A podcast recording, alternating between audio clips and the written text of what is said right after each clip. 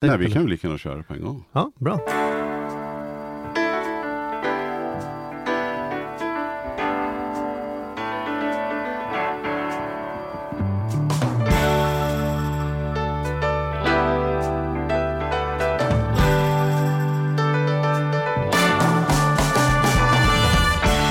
Hej och välkommen till Ekonomi på riktigt med Charlie och Mattias. Hej hej. Vi är eh, ju sponsrade av ett samarbete med en, ett företag som heter Hemverket. Och den stora skillnaden, eller det som är grejen med Hemverket, som de säger själva, är egentligen två saker. Och vilka är det då Charlie? Ja, de är ju en mäklarfirma som tar ett lågt fast arvode på 15 000 istället för pro provision, alltså procent.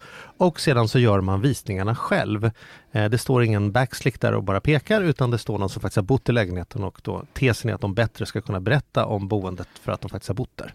Just det, och vi vill också poängtera att det här är en, en granskning som pågår. Det är ett samarbete vi har med dem, men vi eh, är ju anlitade för att göra en oberoende granskning under våren för att komma fram till huruvida Hemverket är något att ha eller inte. Seriöst bolag eller inte. Ja, det håller ja. vi på att kolla upp. Så, att, mm. så, så vi är mitt i den processen och vi vet inte. Men man kan kolla hur det har gått. Vi har hittills gjort några inslag och de finns på hemverket.se att titta på. Ganska många och ganska spännande har det börjat blivit. Mm, det har hettat till där inne i debatten nu. Men du Charlie Söderberg, mm. hur mår du idag? Det är bättre. Ja. Det är bättre. Du har ju varit lite krasslig och förkyld om vartannat. Ja, men... Thank you for noticing. Men, mm. nej, men det, det, nej, men det, nej. Mina gamla krämpor. Vi kan inte sitta här som två gubbar och inleda varje samtal med att jämföra sjukdomar. Nej, jag, nu tänkte jag att jag skulle vara snabb, för du brukar fråga mig hur mår jag. Ja, ja. ja, ja. Men det, du, det går, som de brukar säga, det, det går, går ingen nöd på dig. Det går mot ljusare tider. ja, nej, det är bra. Mm. Snyggt. Ja, men det gör det verkligen vad fort det går nu förresten. På ja. det ja. med eh, att det ljusnar enormt. Man blir alltid chockad där på, ja, det här, det här, nu, nu, håll i dig. Ja. Jag tycker vi flyttar jul.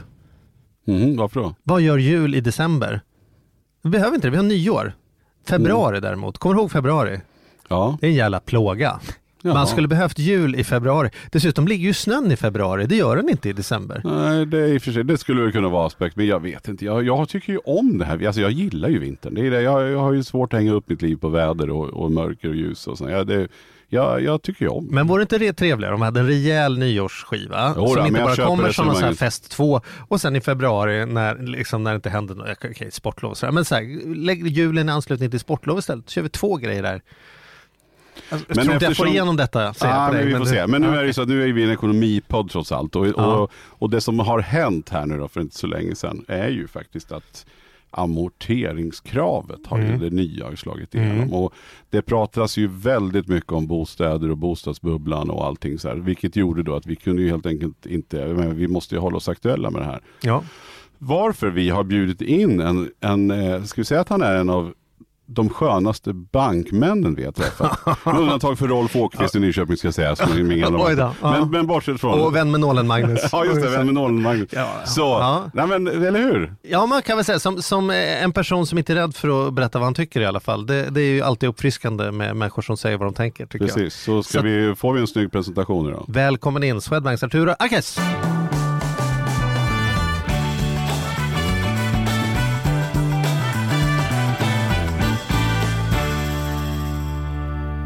Tack så mycket. Tackar, tackar. Superkul att träffa dig Artur. Och ja, glädjen är eh, helt på min sida.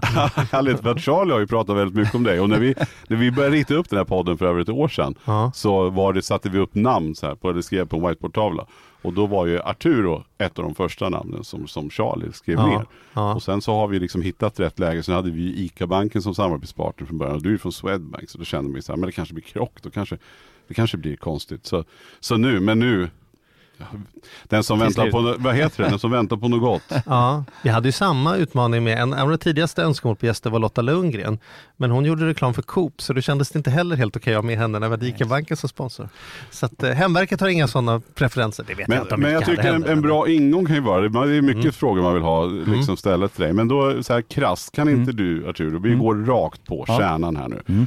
Amorteringskravet, då har jag två frågor. Berätta dels var, var vad är det som gäller nu mm. och tycker du att det här, är, är det bra det här? Mm. Jag börjar med den första frågan då. Mm. Vad det här nya amorteringskravet eh, innebär är att eh, folk som tar nya lån och tar lån som eh, överstiger årsinkomsten 4,5 gånger blir tvungna att amortera en procentenhet mer än vad man annars hade gjort. Mm. Vad, vad gör, vad, vad, finns det, nu ställer jag idiotfrågor för det är alltid bäst att ställa dem så mm. någon annan slipper. Vad gör ett lån till ett nytt lån? Kan, finns, liksom, finns det någon gråzon där på vad som är nytt och gammalt? Om jag har samma bostad men jag vill byta från från Handelsbanken till Nordea eller någonting sånt, då är det ett nytt lån och då faller amorterings... Ja, det blir en inlåsningseffekt om, om du bara, på... Om du har samma bostad och mm. bara byter bank, så att säga, ja. eh, då eh, ska du inte omfattas av eh, nya amorteringskrav. Däremot mm. om du byter bostad, mm. då har du egentligen en annan säkerhet och en annan pant för lånet. Mm. Då är det inte självklart att den nya banken då gör samma värdering eller bedömning som den gamla banken, så då kan läget bli annorlunda. Mm. Mm. Och, och, andra frågan då, är det bra det här amorteringskravet? Ja, det där är ju en ganska komplex fråga egentligen. Man får inte glömma bort varför man inför det här amorteringskravet. Och skälet till varför man gör det är för att Finansinspektionen är orolig över hushållens eh, skuldsättning som har ökat väldigt mycket. Mm. Priserna på bostäderna har stigit otroligt mycket under väldigt lång tid. Mm. Och den här tillväxttakten då, den här kredittillväxten har inte liksom mattats av. Och då känner man sig nödgad, i och med att politikerna inte har gjort någonting, så känner sig Finansinspektionen nödgad att göra någonting. Och det de har i sin verktygslåda, det är till exempel det här amorteringskravet som man då skärper. Eh, Men varför blir det bäst... Finansinspektionens jobb? Är det, är det självklart att Finansinspektionen, om man lyssnar på vad det tänker man att de ska inspektera bankerna, varför, varför inte, det värsta som kan hända är väl att ekonomin kraschar och bankerna står med att lånat ut massa pengar man inte har täckning på. Borde inte bank bankerna själva ha någon typ av självsanering det där? Borde inte, mm. Har inte du chefer som sitter i möten med andra banker och säger hur, hur mycket pengar ska vi låna ut och när ska vi kräva amortering och sådana saker? Och det, Eller är jag inne i någon Nej absolut inte. Eller? Och det har ju bankerna gjort också. Ja. För fem år sedan till exempel så eh, var det bland annat min bank då, Swedbank, som införde ett skuldkvotstak. Och det var ju eh, ensidigt och oberoende av vad andra gjorde så gjorde Swedbank det.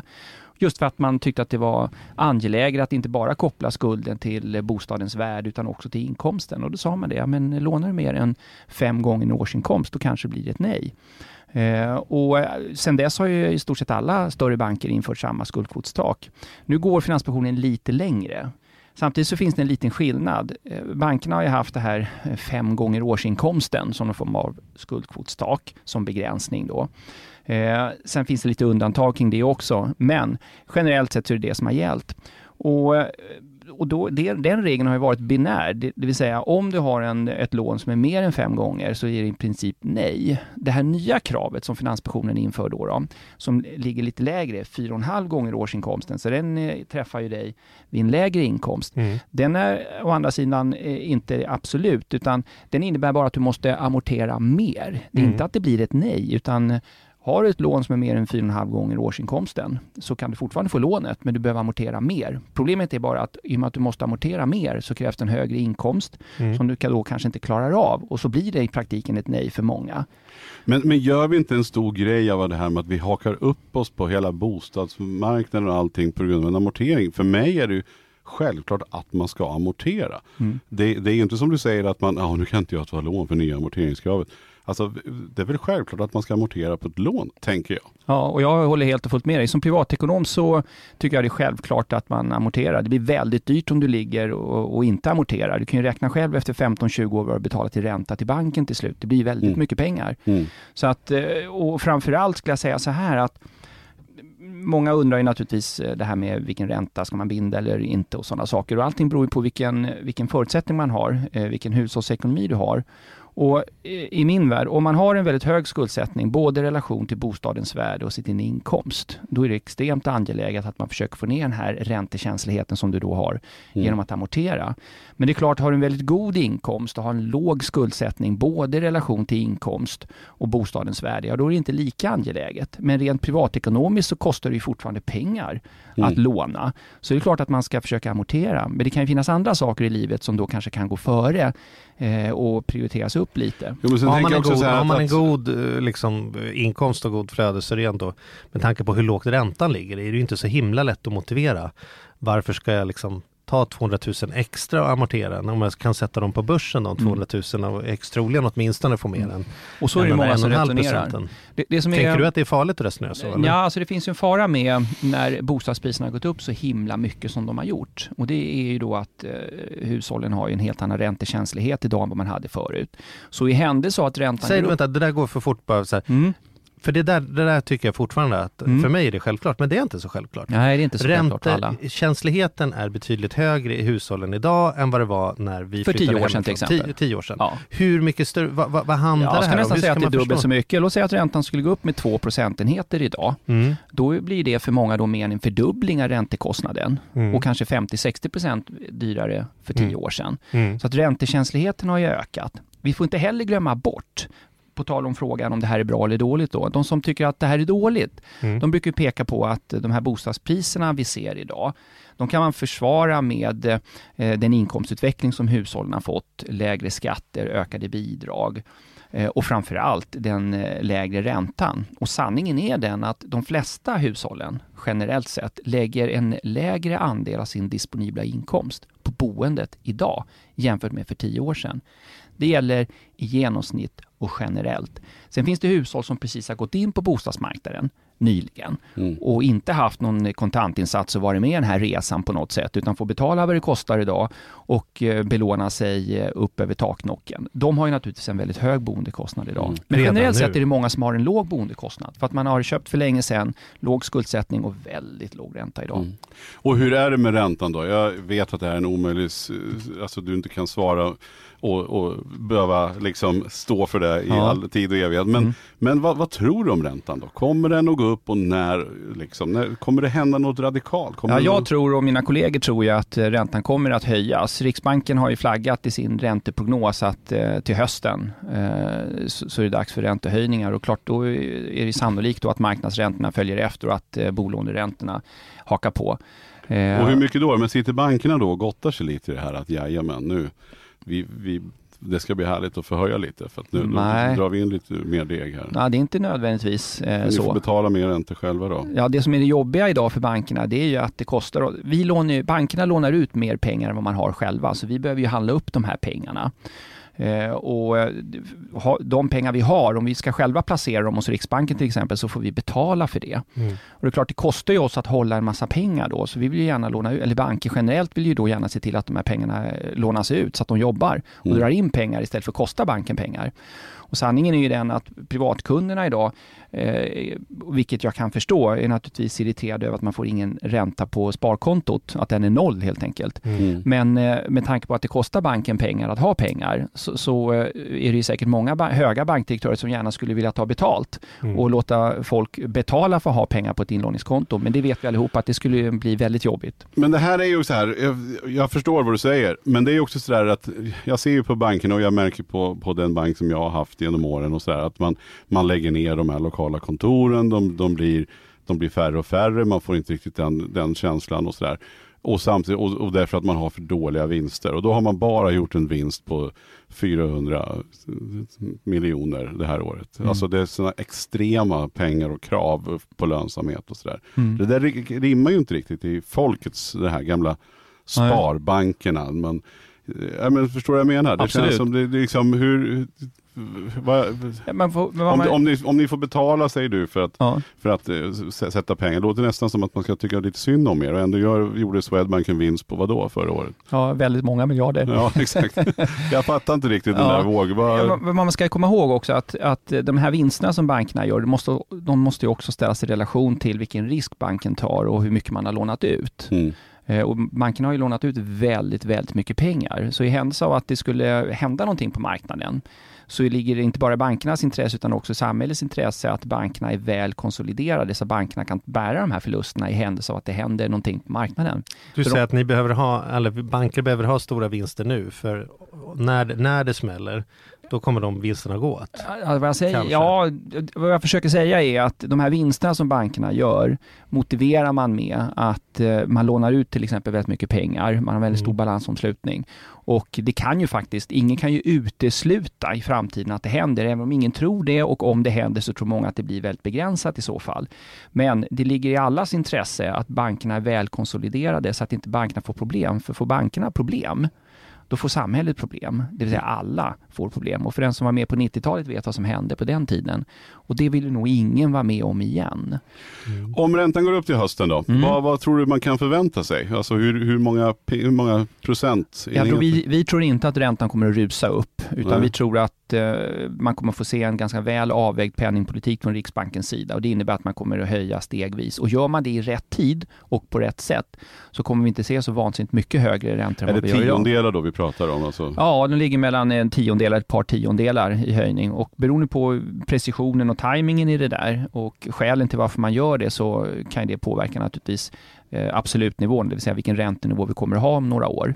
Men det viktiga... Men om vi säger så här då, ja. vad, vad, om, man, om man nu går, om man, är, mm. har en schysst, eh, man har en schysst, eh, en, så här, en lagom, en, en mittemellan ekonomi och så ja. kommer man till Swedbank och låna pengar till ja. en bostadsrätt man har köpt. Mm. Vad kan man räkna med för ränta idag då ungefär? Bara. Vi kan ja, bara, någonstans liksom, runt en och en halv procent. Runt en och en halv. Ja. Och då säger du att till hösten... För rörlig ränta. Ja, just det, för mm. rörlig. Och då säger du att till hösten så är det kanske en sju då, eller där vi pratar? Ja, då kan det vara några tiondelar högre till hösten. Men det, det som kanske är det viktiga att komma ihåg som konsument, alltså som bolåntagare, det är ju att Idag kostar bostäderna väldigt mycket pengar och det gör att många behöver låna väldigt mycket pengar. Och när man gör det och eh, har den här boendekostnaden, för det är inte bara köper en bostadsrätt så har du ju månadsavgift också att betala.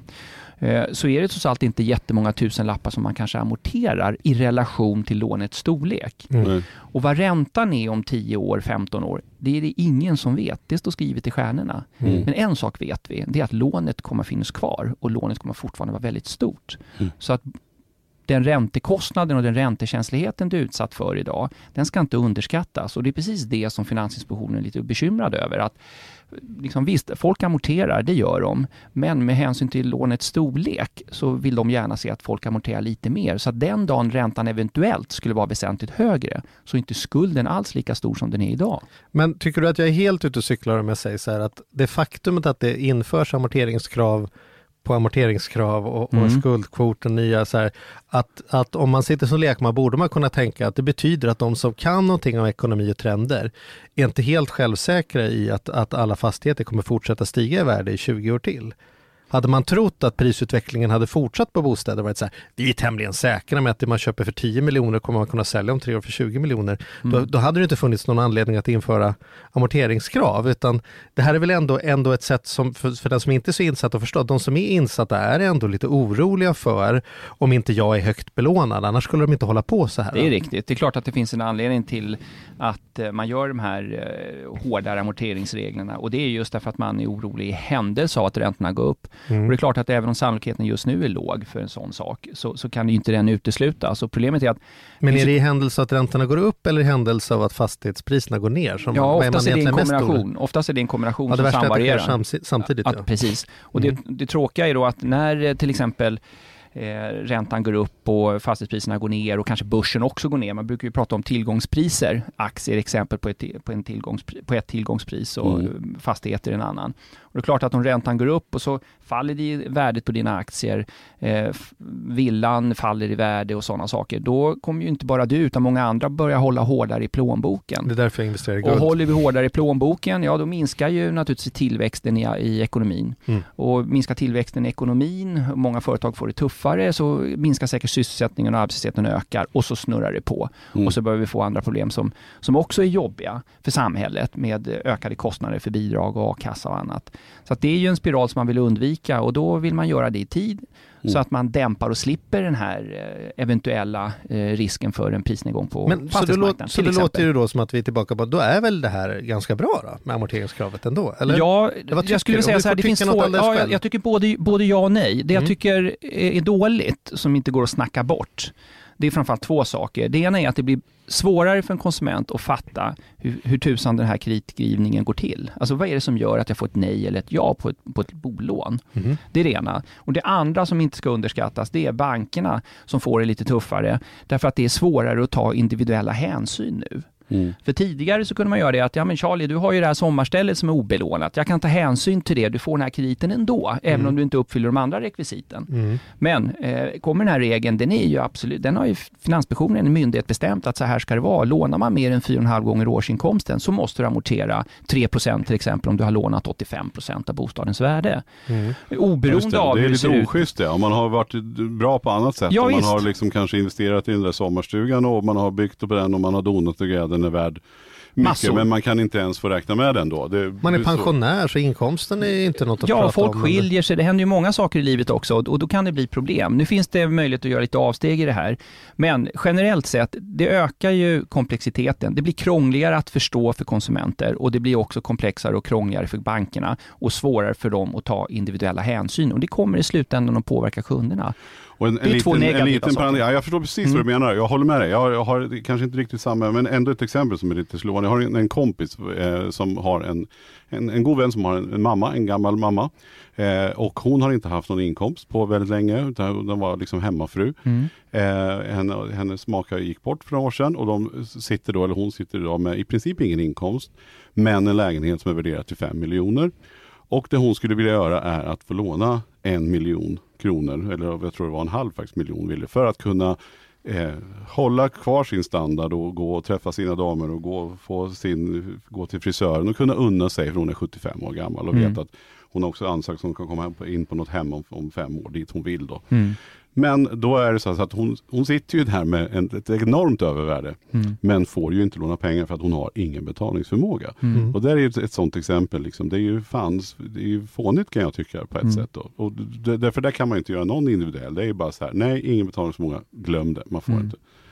Det är också ett sånt, kanske, nu kanske det är en ytlighet, men, mm. men känner du igen det? Liksom? Ja, absolut. Och, så att det är klart det finns nackdelar med det här.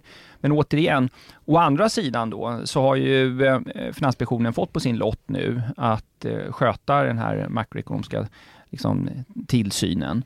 Och eh, man är bekymrad över hushållens skuldsättning, att den, den har eh, stigit för, länge, för snabbt för länge helt enkelt. Då vill man vidta ytterligare åtgärder för att dämpa. Sen en annan sak, Gör man en liten utblick och tittar hur det ser ut i andra länder i Europa till exempel, vilket jag gjorde nyligen, så kan man konstatera att Sverige har inte hårdare amorteringsregler generellt sett än andra länder, snarare tvärtom. Mm. Eh, tittar man på kravet på kontantinsats så finns det några länder som har lite lägre krav än vad vi har, men då har de å andra sidan då tuff, väsentligt tuffare amorteringskrav.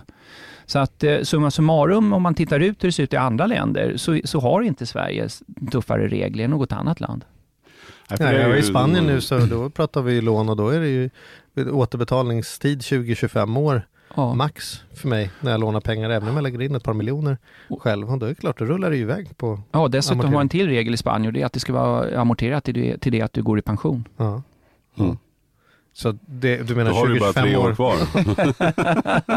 Men det, det finns ju de som pratar om att när man stramar upp de här, det enda som händer, om man, om man nu är så här, ska vara otrevlig det enda som händer är att bankerna lånar ut detta i blankolån istället som de har ännu bättre marginal och räntor på. Ja. För att om får jag bolån av det, då blir det någonting annat, andra liksom, krediter av det hela. Det är då inte jag, tanken att man ska göra. Nej, men det Nej. har ju blivit en sån effekt Ja, det, jag misstänker att det mycket väl kan vara så hos vissa banker. Mm. För tittar man på vad som har hänt med tillväxten på övriga krediter, alltså inte bolån, mm. så har den växt väldigt mycket och det tror jag inte beror på att folk eh, Eh, använder sitt kort för att köpa kläder eller resor och annat, utan jag skulle mycket väl kunna tänka mig att en del av de pengarna kommer eh, som ett resultat av att man tar blankolån för att kunna klara kontantinsatsen. Det gamla, gamla topplånet har blivit ett blankolån istället? För vissa, ja. Och det var ju naturligtvis inte tanken och meningen från Finansinspektionens sida när man kom med de här reglerna, att man skulle kringå. Men är det inte också lite känslan över hela samhället, att det går så bra? Alla har haft, bostäderna har stigit i så många, många år och mm. många tycker och tror sig sitta så bra till och det spelar ingen roll, det kan inte hända det blir inte så allvarligt. Mm. Jag märker en, en, ganska stor nonchalans bland folk och kompisar. Jag känner träffar. mig som Peter i Peter och vargen, mm. att jag har ropat om vargen för många gånger. Det är ingen som, som lyssnar längre. Som lyssnar, Nej, men då, det ja, bränns ja, ja. på till Nej, höger och vänster och rean blir, det blir mer och mer rea. Shoppingen blir större och större. Vi näthandlar som aldrig förr och vi har mm. dyra saker och jag märker eh, liksom, långt ner i åldrarna, mina barns kamrater liksom, kommer med, med, med jackor och kläder och och prylar och sånt som fan man inte själv, ja men så här, det är helt galet alltså. Mm. Det, känns som det finns ingen hejd på, på mm. hela, det, och det, det, det menar jag som du var inne på, att mm. allting hör lite grann ihop. Att mm. Någonstans måste det börja liksom rucka sig eller hända någonting för att mm. då kommer de andra grejerna med på köpet. Så att säga. Mm. Kan jag göra en liten eh, berättelse. När jag flyttade hemifrån för 30 år sedan och köpte en bostadsrätt i Vallentuna, två, två och en halv mil norr om Stockholm. Artur var bara fyra år när han flyttade hemifrån. då eh, kostade den 50 000 kronor. Det motsvarade då en halv industriarbetarlön. Mm. 30 år senare så flyttar min äldste son hemifrån och köper en bostadsrätt i samma bostadsrättsförening, också en tvåa, dock inte samma lägenhet, men en tvåa i samma förening. Han betalade inga 50 000, han betalade 1,8 miljoner. Så mm. när jag köpte min bostad för 30 år sedan drygt, då kunde jag köpa hela bostaden motsvarande en halv industriarbetarlön. Och när min äldste son flyttar hemifrån och köper en bostad i samma förening, då räcker inte ens en hel industriarbetarlön till kontantinsatsen på 15 procent. Då förstår ni ju själva vilken skillnad i förutsättning när jag flyttade hemifrån och när min son flyttade hemifrån. Ja, just det. Inköp kontra, kontra Han tillgång, har ju en alltså helt annan skuldsättning. Sen har det en annan dimension också. Om man tittar på eh, vårt eh, pensionssystem, ni nämnde tidigare här vid inledningen om det här med pensioner också, att Eh, de som är födda på 90-talet, de kommer de allra flesta få en pension som ligger någonstans runt 50% av slutlönen. Och det är klart, om man köpt bostäder till de här priserna och har haft en låg inflation, då får man ju också betala tillbaka de här lånen. Jag menar, på min mamma och pappas tid, då tog inflationen åt upp allting. Så de fick ju för tusan betalt för att låna pengar. Mm. Så är det ju inte för en unga generationen nu. Så höga bostadspriser. Berätta, ta det där en gång till så jag tror så att alla ja, så förstår. Att när mina föräldrar eh, flyttade till, eh, till Sverige från Spanien och köpte en bostad, då eh, när man lånade pengar, så dels kunde man ju dra av 100% av räntan. Mm. Det, idag är det 30% och det pratas om att man ska dessutom trappa ner ränteavdragen. Det är, det är inte helt osannolikt att det kommer att ske i framtiden. Eh, man det hade, tror jag är bra. Men... Ja, det tror jag också mm. Eh, kan vara bra. Mm. Eh, och dessutom så, förutom att man kunde dra av hela räntan, så hade man en hög inflation på den tiden. Så att eh, det var lättare för pappa och mamma att betala tillbaka det här lånet för att de fick en lön som steg eh, snabbt, snabbare eh, med än vad så att säga, räntan på lånet och med hänsyn till avdragsrätten så fick de i princip betalt mm. för att låna. Man lånade 100 000 och efter tre år och så var lättare att betala tillbaka. Värda mer än 75 000 och efter fem år var de inte värda mer än 50 000 så halva lånet hade så att säga betalats bara av att pengar hade tappat i värde. Exakt, och, och ja. så där ser det inte riktigt ut idag då eh, för de, den unga generationen som går ut på bostadsmarknaden. Så att det är mycket, mycket tuffare idag och de kommer ju leva med, till skillnad från min, mina föräldrars generation, som många är skuldfria när de går i pension. Mm. De unga idag, många kommer absolut inte vara skuldfria. Många mm. kommer ju ha kvar väldigt stora lån som pensionärer och med det här pensionssystemet vi har idag, då vill det ju till att man kompletterar den allmänna pensionen och tjänstepensionen med ett eget sparande för att få en dräglig tillvaro som pensionär. Och hur ser det ut då? då? Om man nu eh, har en, en, en, stor skuld som pensionär på, låt oss säga då, ett, ett par miljoner och mm. sen så går man bort med det så att säga. Ja. Eh, och sen så har man en lägenhet som är värd en, säger ja. vi. Alltså, så det, det, blir en miljon back där när, ja. när affärerna är klara. Vad, hur, hur skrivs det bort då? Så att säga? Ja, ja, det är ingen som ärver eh... Man ärver aldrig någon skuld. Nej, men, aldrig ta men, över pappas. Men sannolikt så blir det inte något överskott kvar. Eh, nej, det blir inte mycket arv. Nej. Nej. Men det här är också, nu, många av våra lyssnare är ju i, bor i storstadsregioner, där är det mycket bostadsrätter. Mm. Och där har man ju liksom det här dubbelproblemet då, vilket också känns som att amorteringskravet är viktigt. Eftersom föreningarna inte amorterar ja, på det sättet att de ska. Och, och, och dessutom inte sätter av pengar nu när räntorna är låga och sådana saker. Man, man drar den där på Hemnet, liksom så här, om priserna går upp eller om räntan går upp, hur påverkar det? Vad, man, vad den inte tar hänsyn till då, då förstås, det är ju att månadsavgiften på min lägenhet höjs ju om nu är föreningen har ett lån på 40 miljoner så går räntan upp från 1% som de har haft mm. till 3%. Ja, det blir tre gånger så mycket på 40 miljoner. Det måste ja. jag ju betala parallellt med att ja. mitt eget bolån höjs. Jag brukar säga generellt, om man, den genomsnittliga skuldsättningen i en bostadsrättsförening i Sverige ligger på ungefär 5 000 kronor per kvadrat ungefär. Mm. Tar man en normal stor trea, då innebär 1% högre i ränteutgift 300 kronor mer i månaden. Mm. Och har en förening som har 15 000 i lån, vilket absolut inte är ovanligt på nyproduktion, mm. eh, och det finns även 2025 om vi pratar Stockholm. Men vi pratar runt om i landet nyproduktion så är det absolut inte ovanligt med 15 000 kronor per kvadrat i lån. Ja, då pratar vi om 900 spänn mer i månaden mm. för om räntan skulle gå upp med en procentenhet. Mm. Och det är ju naturligtvis en väsentlig skillnad. Då går den oh, upp med 2 procent, det är 1800 spänn. Då börjar det kännas. Men jag tror det här med amorteringen, är, det klurigt med amorteringen är folk, det är ju ett spar, amortering är ju en ja. typ av sparande. Det förbättrar mitt egna kapital. Istället för att jag lägger undan det på tillgångssidan så minskar ner min skuldsida. Det är som samma sak, ja. vi ska prata bokföring här. Men det ses ändå som en utgift? Ja, det ses som en utgift och, och, och, och när jag försöker prata om detta så tycker folk att låt folk tänka att det är en utgift för annars är de så oansvariga och sköter sig inte alls. Men det, det, blir klurigt för nu har jag, jag har, jag har mm. gjort mig av med min gård, jag bor mm. i lägenhet. Så, så blir det ju då, när man sett att priserna trillat ner nu. Jag ska ändå in och titta om jag hittar någonting att köpa. Det är lite rea på bostadsmarknaden och sådär. Mm.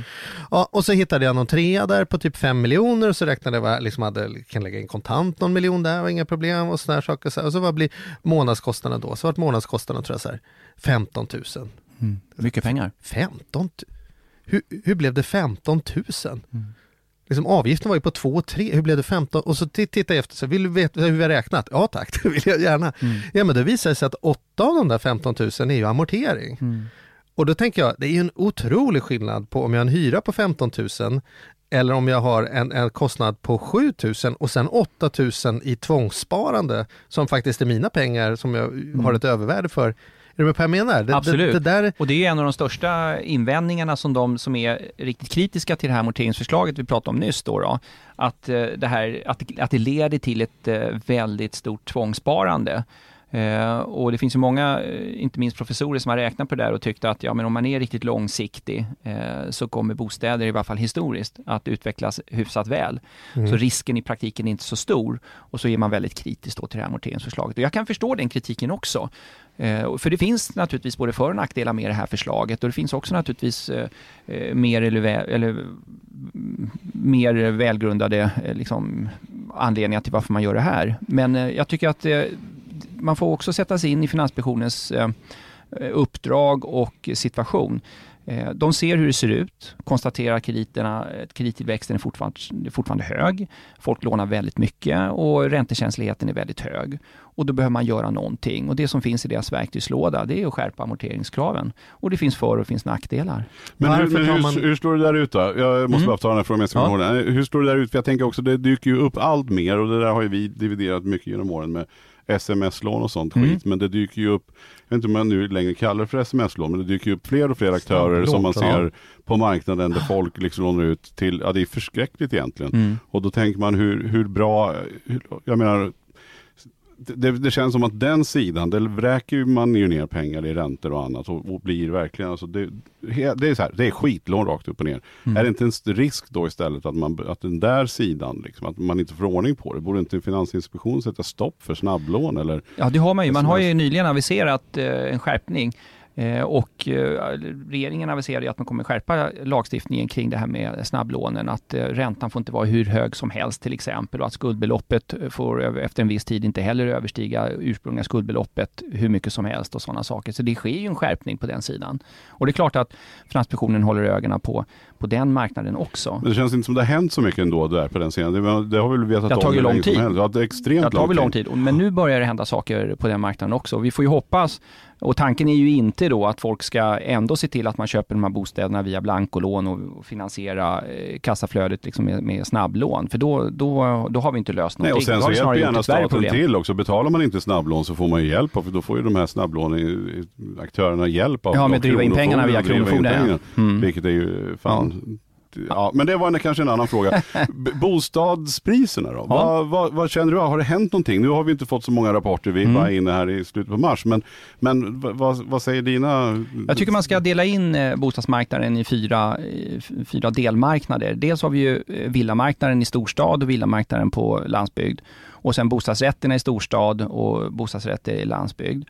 Det, det vi kan se och konstatera, det är att bostads, generellt sett har ju bostadsrätterna stigit mycket mer än villapriserna. Jag tittar till exempel Stockholmsområdet, en undersökning som vi gick ut med här nyligen.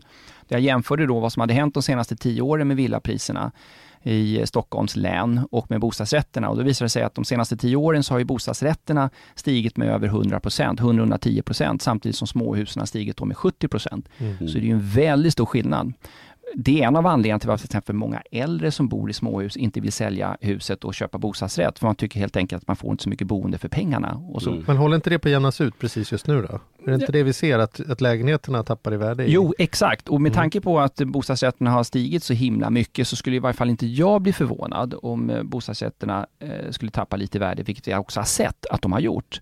Och eh, av de här olika delmarknaderna då, så är jag inte alls lika orolig för småhusmarknaden generellt.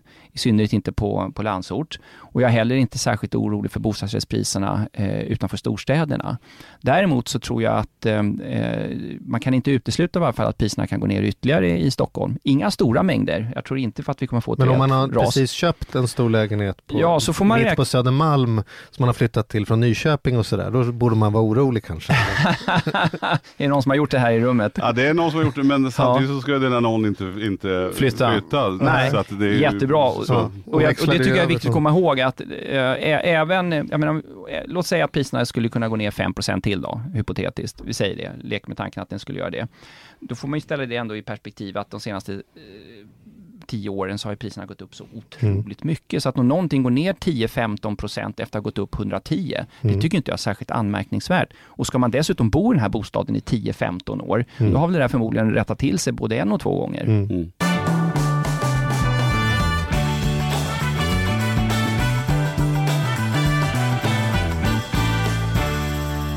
Varför, varför är det amorteringskravet vi sitter och pratar om? Varför pratar vi inte om avtrappningen av ränteavdraget? Vore inte det perfekta sättet att minska den här belåningsproblematiken? Någonting att lägga in nu när räntan är väldigt låg, det vill säga där effekterna inte blir så himla stora för människor. Mm. Det fanns ju en period för ett år sedan där vi hade kunnat dragit den mer eller mindre över en natt bara. Pst, mm. Bort med den, för det var nästan inga räntor.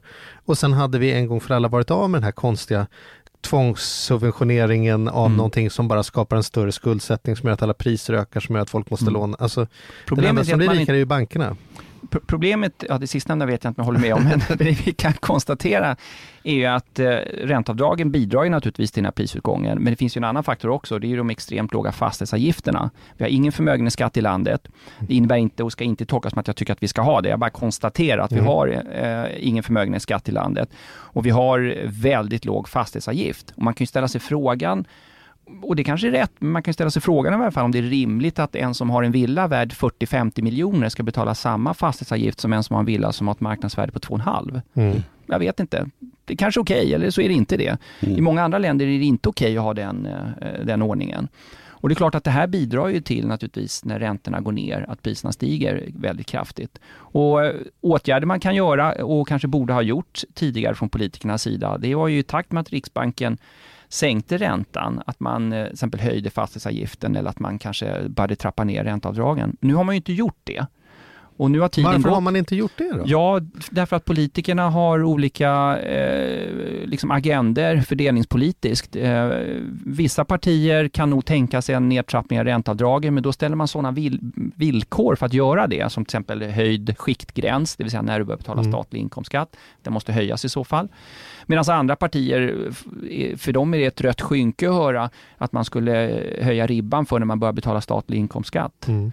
Och så blir det nej och så kommer man inte överens och så låser det sig. Och mm. så sitter då tillsynsmyndigheten, Finansinspektionen då eh, och funderar på, vi måste göra något. Okej, vad, vad, finns i verktygslådan? Ja, vi får väl skärpa amorteringskravet ytterligare och så gör man det. Men det är det mm. min upplevelse, att det är nästan så att det här andra amorteringskrav som kommer nu är liksom jag ska inte säga desperat, men det, men, det, men det är ju eh, Finansinspektionens försök att ta ansvar för någonting som, som skulle kunna lösas på politisk väg. Ja, jag såg, det tycker jag är en väldigt bra, det är en väldigt bra beskrivning och tolkning tror jag, det du gör nu. Absolut, det håller jag med om. Jag tror att det är det. Jag tror att många också känner det att det här kanske inte var den bästa lösningen rent samhällsekonomiskt, men det var den lösningen som gick att göra. Eftersom inga politiker gjorde det som borde gjorts? Än så länge har vi inte sett eh, några Nej, sådana. för det är precis den känslan man har. Man tycker att det blir och då blir det inte helt optimalt. Mm. Liksom. Men, men, men vad tror du att, eh, men om du också då, det, Mm. det är kul att du får gissa. Du har ju varit med ett tag och, Mm. och, och liksom har, så då undrar jag bara, hur, vad, vad tror du närmsta året om bostads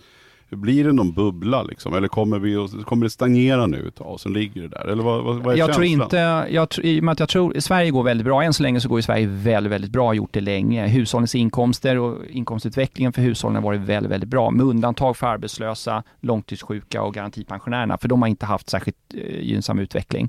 Även om nu regeringen har Eh, förbättrat situationen för de här grupperna, så totalt sett så har de här eh, halkat efter, de här grupperna. Men generellt sett så är det väldigt många hushåll som har fått det mycket bättre och vi ser att sysselsättningen ökar. Vi, Sverige är det landet i världen med högst sysselsättning. Eh, Så, det går väldigt bra för Sverige. Det borgar ju för och skapar en god förutsättning för att priserna ska kunna hålla sig stabila. Dessutom så ser vi ju inte i vår kristallkula att räntan ska rusa upp på något sätt. Mm. Och det borgar ju också för att eh, sannolikt så kommer priserna nu att stabiliseras. Men det kan ju finnas vissa delmarknader som till exempel eh, Stockholm och eh, det dyrare segmentet och nyproduktionen i Stockholm handlar ju väldigt ofta om väldigt fina och påkostade bostadsrättsföreningar Mm. med höga bostadspriser och hög skuldsättning dessutom i eh, de här föreningarna. Och det är klart, där har vi ju sett de, de största nedgångarna då, då under den här perioden och jag kan mycket väl tänka mig att eh, det kommer att vara lite avvaktande ett tag till tills folk känner liksom att ja, men det är nog ingen fara, jag kan nog gå och köpa. Och du kände ingen skillnad att det vart över natten med räntor? Det var ju, jag vet att det var då innan, innan amorteringskravet det nya kom så var det ju många fler lägenheter ute.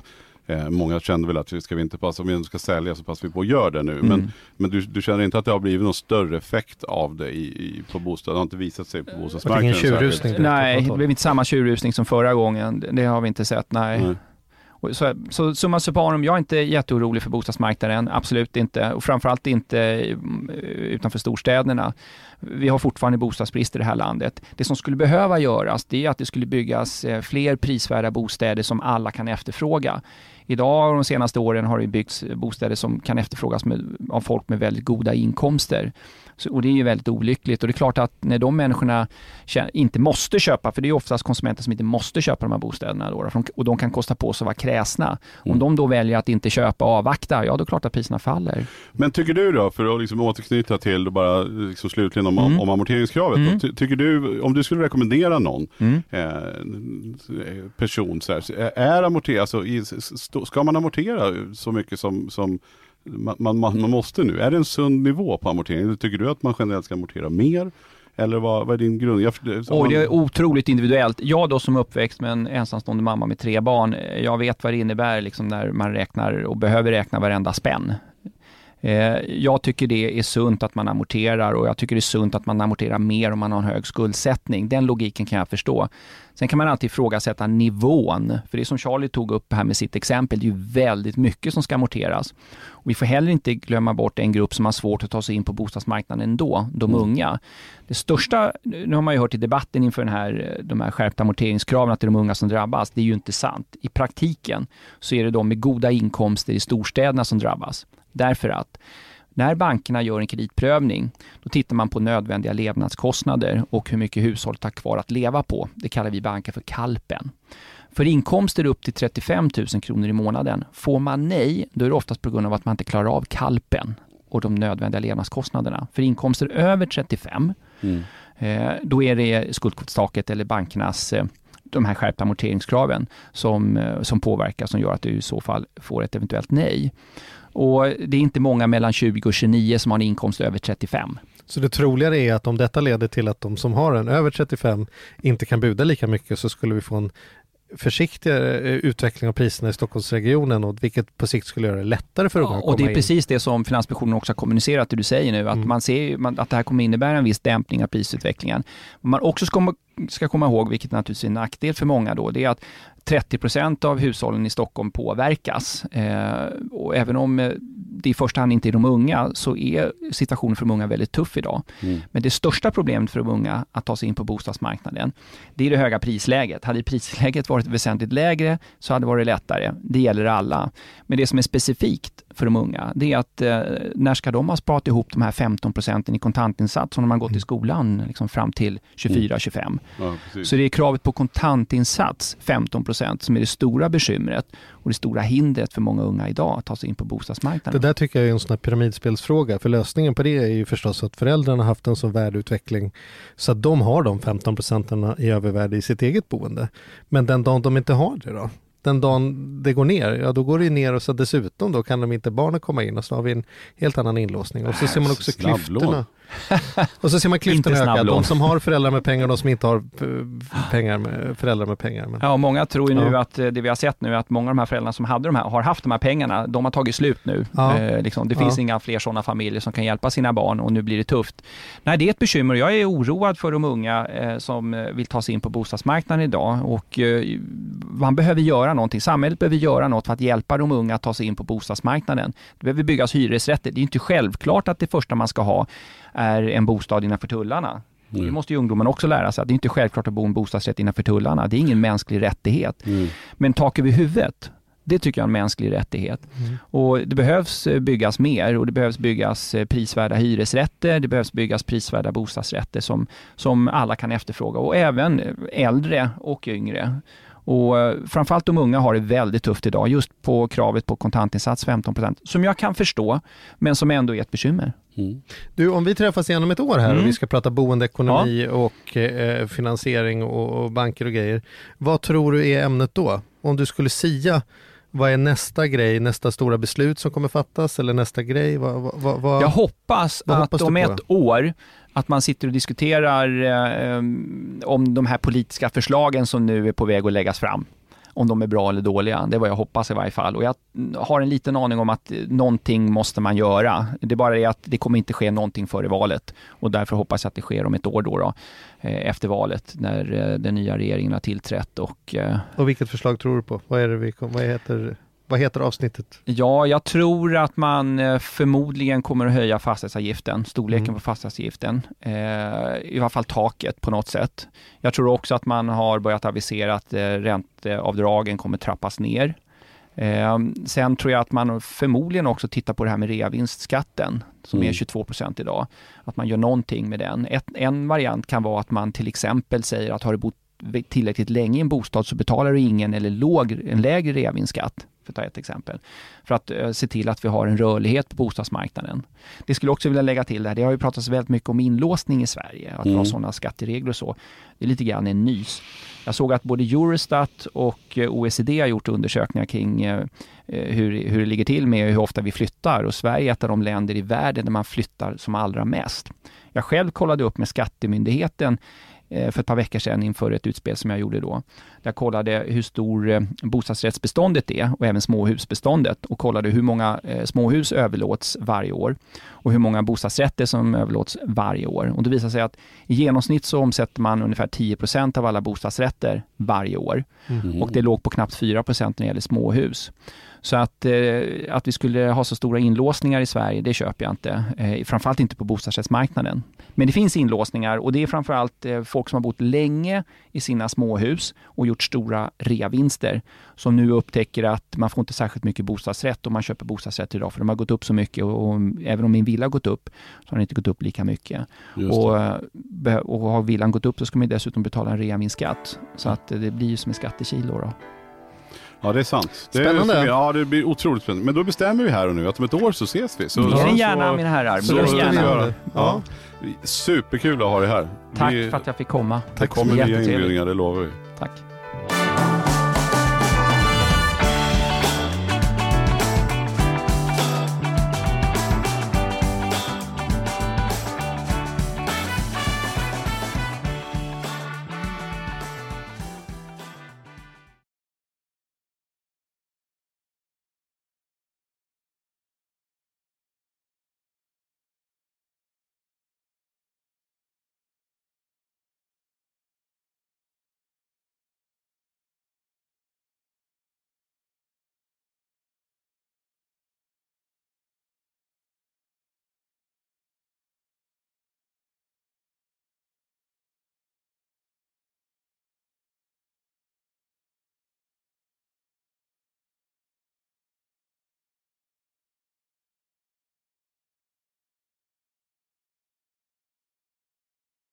Ny säsong av Robinson på TV4 Play.